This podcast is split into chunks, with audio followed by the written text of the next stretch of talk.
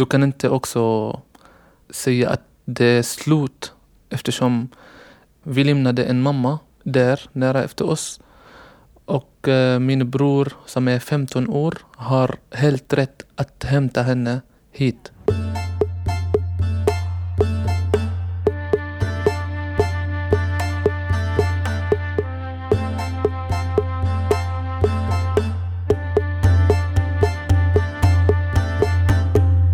Amnesty presenterar Varje gång tror jag att det är slut.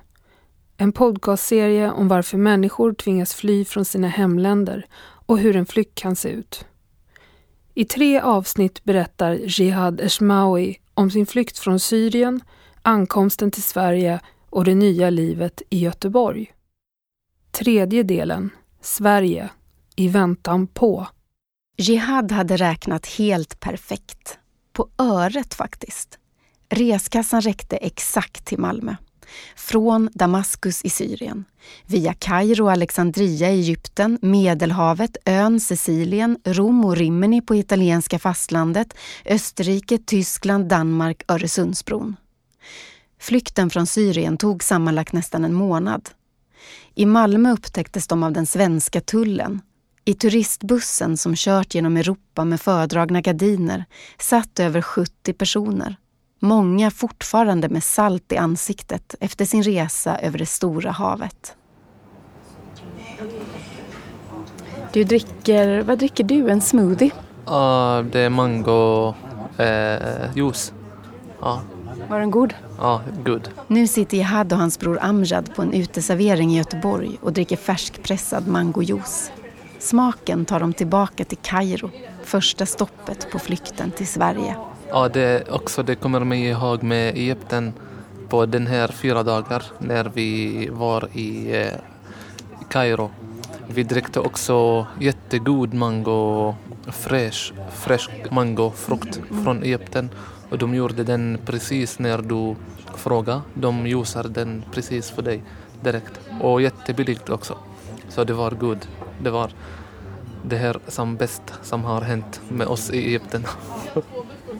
När Jihad Amjad och minsta lillebrorsan Bajar kommer fram till Malmö ansöker de direkt om asyl på Migrationsverket. Efter tre dagar körs de till en flyktingförläggning i en by utanför Västervik i Småland. Där ska de bo i väntan på sitt asylbesked. Den som söker asyl får välja mellan att bo på en av Migrationsverkets förläggningar eller hos släktingar eller vänner. Om du väljer förläggning får du inte själv välja i vilken kommun du ska bo. I Västervik känner sig Jihad isolerad. Han berättar att närmsta mataffär ligger en timmas bilresa därifrån. Det finns ingenting att göra. Bara vänta på sitt asylbesked. Jihad hjälper en man att bygga lite på hans hus, det är det enda.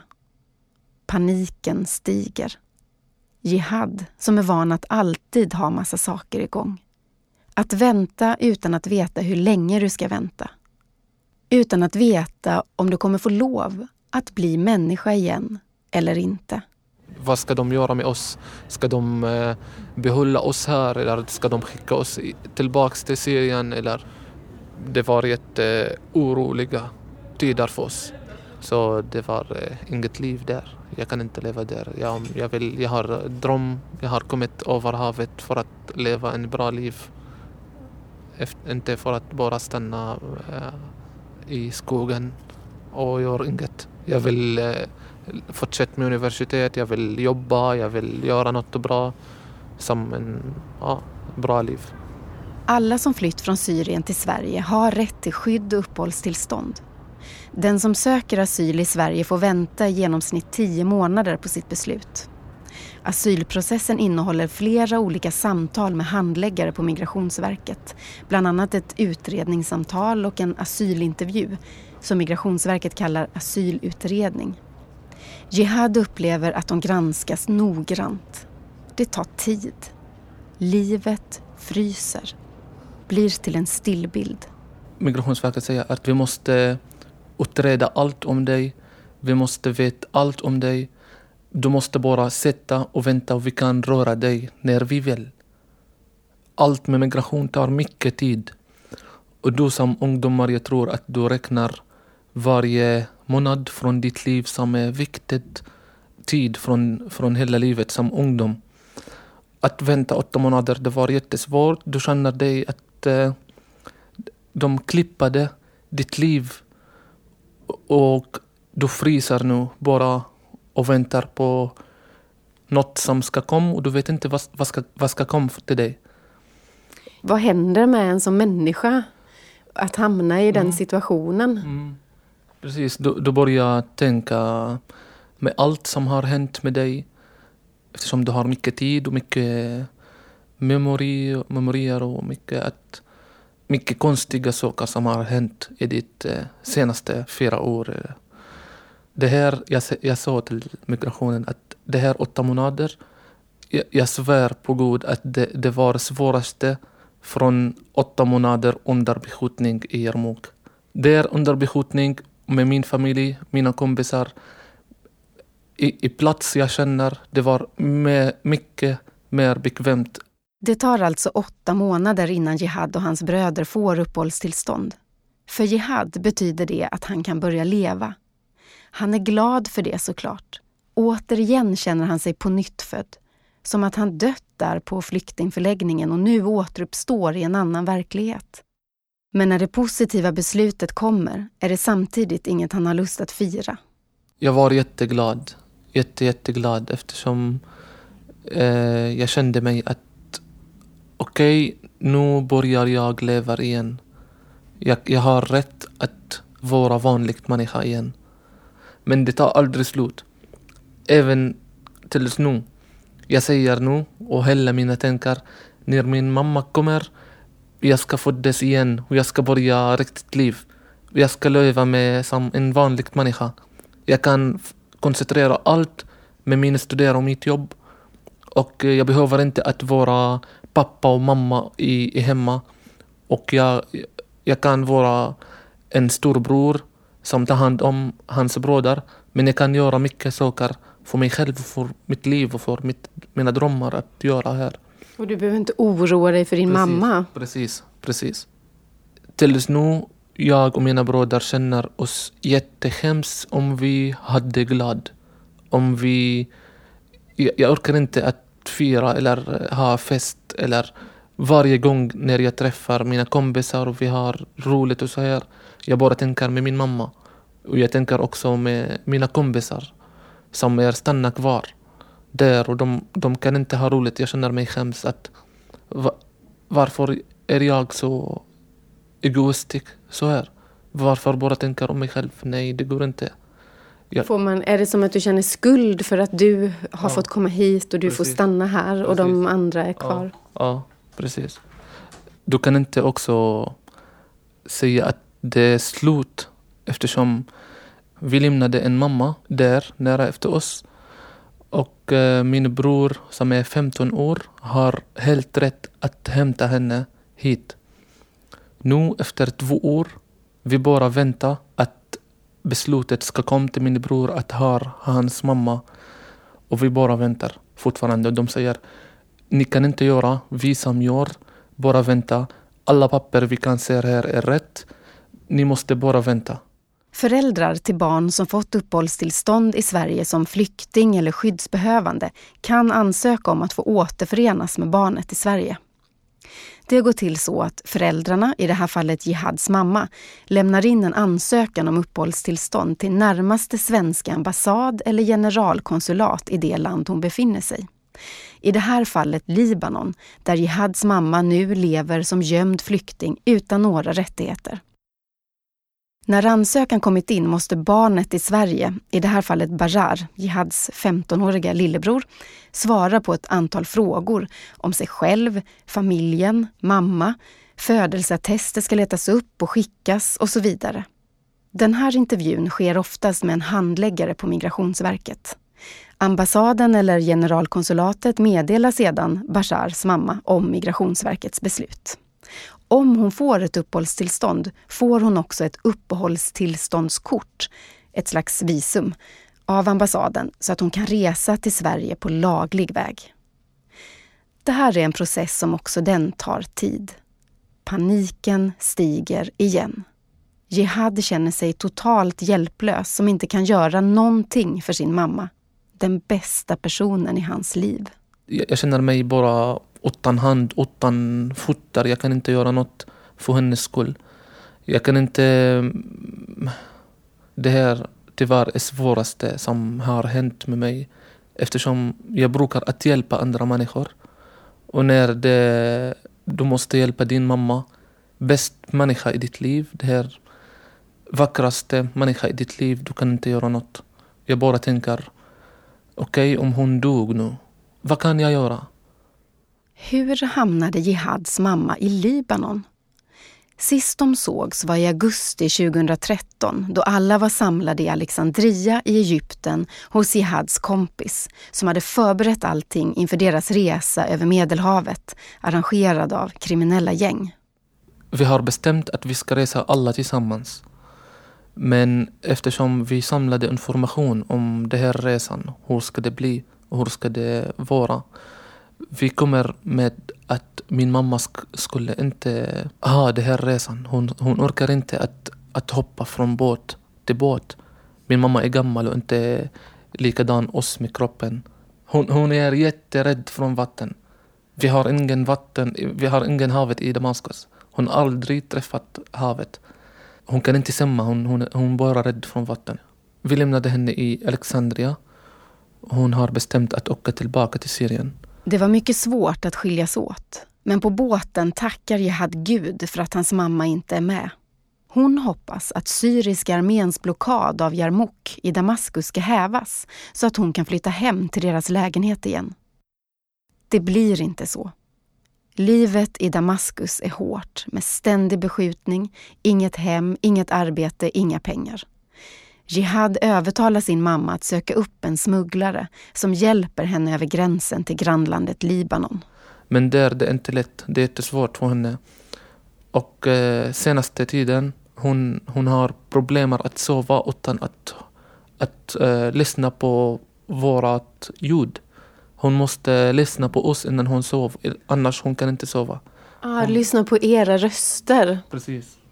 Precis, hon vill lyssna på, på våra röster eftersom hon, må, hon mår jättedåligt ensam där. Och eh, ja, det är svårt för henne. Men ringer ni då så ofta ni kan? Alltså har, finns det en möjlighet att prata i telefon varje, ja. varje kväll när din ja. mamma ska sova? Det kan ni göra eller? Ja, finns det möjlighet men det kostar också. Eftersom hon, har, hon har inte internet hela tiden. Så vi kan ringa. Det är inte lätt. Jag bara väntar på beslutet från Migrationsverket. Jag och mina bröder. Livet pågår. Jihad gillar Göteborg, känner sig hemma här nu efter ett år. Han har fullt upp med att läsa svenska, jobba med ungdomsprojekt, engagera sig ideellt i Röda Korset och hänga med vänner. Det är bra för mig att jag har både och. Jag har skolan och jag har jobb. Det finns mycket att göra utan att tänka med vad som har hänt med mig. Eh, jag lär mig mycket, mycket nya saker. Från språket till tradition, till systemet med jobbet, till hur man studerar här även. Med läraren, med skolan, allt är nytt för mig. Sen om jag orkar jag kan träffa kompisar, mina kompisar. Eller också jag har aktiviteter med Röda Korset. Ah, jag, jag, jag tycker mycket om kulturgrejer. Jag gjorde det här film som du har sett. Just det, du har visat ja. mig en kortfilm som du har gjort i det här FN-lägret i Damaskus. Precis, precis. Där du filmade barn. Ja. ja. Så du håller på, gör du film nu också? här? Vi har mycket idéer som vi vill göra och som vi vill ge det här bild om, om, om oss. Vem är vi? Eftersom många gånger jag ser ut på människors ansikte här att de tittar på oss om ah, vem är ni? Va, va, vad har ni? Va, vad ska ni göra här? Inte... Du, liksom folk, de är misstänksamma. Ni får blick, misstänksamma blickar på er, tycker inte, du? Inte bara i dåligt sätt, men kanske de undrar bara. vad har vi för erfarenhet? Också finns det mycket i media om ISIS, om eh, krig, om så kanske folk kan, kan vara rädda. Vi, kan, vi försöker att ge bra bild om oss som flyktingar. Vi har liksom mycket idéer just nu att vi tänker att göra förening och börja ge tradition, ge våra mat eftersom de tycker mycket här om uh, våra mat. Ja, vi kan göra något som vi är duktiga i, som är speciella i, som är fin och vacker. Men är det som att du tänker att ni ska liksom upplysa svenskarna om, ja, om, om, er, om er, vilka ni är och allting sånt där? Ja, känner du att du vill det eller känner du att svenskarna gör att ni måste det? Nej, jag känner att jag vill det här. Vad är det som har varit svårt? Och är det någonting som har varit väldigt lätt? Mm. När det gäller att liksom bygga, börja bygga mm. liv mm. i Göteborg och Sverige? Uh, som det var lätt för mig att från början jag kan engelska och det, det är lättare att ta kontakt med andra och hela Sverige kan prata engelska nästan. Men som det var svårt att uh, det var mycket annorlunda från vårt land. I vårt land det är jätteenkelt att bara säga hej och öppna diskussion och direkt. Och liksom om du går in i buss, i en buss, du ska sitta sig med en person och börja prata. Det är inte fint att bara sitta varje en för en. Har du, har du varit med om det, att du har börjat prata med någon på bussen? här i Göteborg? Alltså en som du inte känner. Har du gjort det någon gång? Det och vad händer då? Nej, det började här, vi har en tradition och det här är en jätteviktig tradition. När en flicka eller kvinna kommer in i bussen och om det finns ingen plats för henne, du måste stå och du måste lämna henne sitta. Oavsett vilken ålder det är. Så när jag var i spårvagnen eller bussen liksom, en gång en kvinna som var lite arg på mig och hon sa till mig Ser jag ut som en gravid flicka? Varför du står på mig, för mig? Är det, ser jag ut som en för tung flicka? Ser jag ut som en trött flicka? Jag sa nej, men det här är bara respekt. Så liksom det här är en, en historia om det här annorlunda skillnad mellan traditioner. Ja.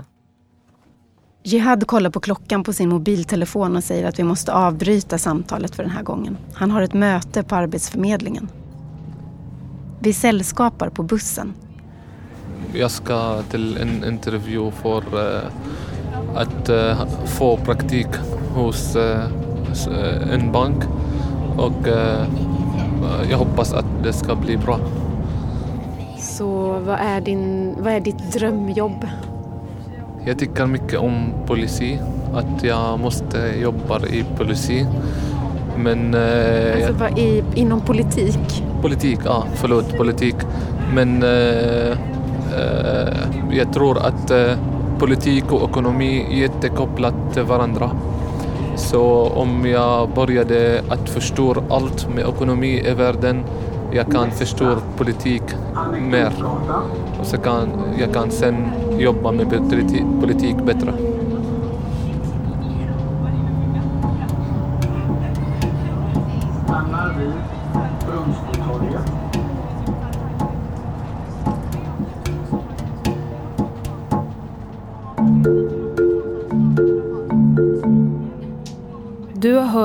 Tredje och sista delen i podcastserien Varje gång tror jag att det är slut med Jihad Eshmawi.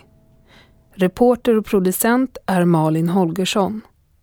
Serien görs av produktionsbolaget Filt Hinterland för Amnesty.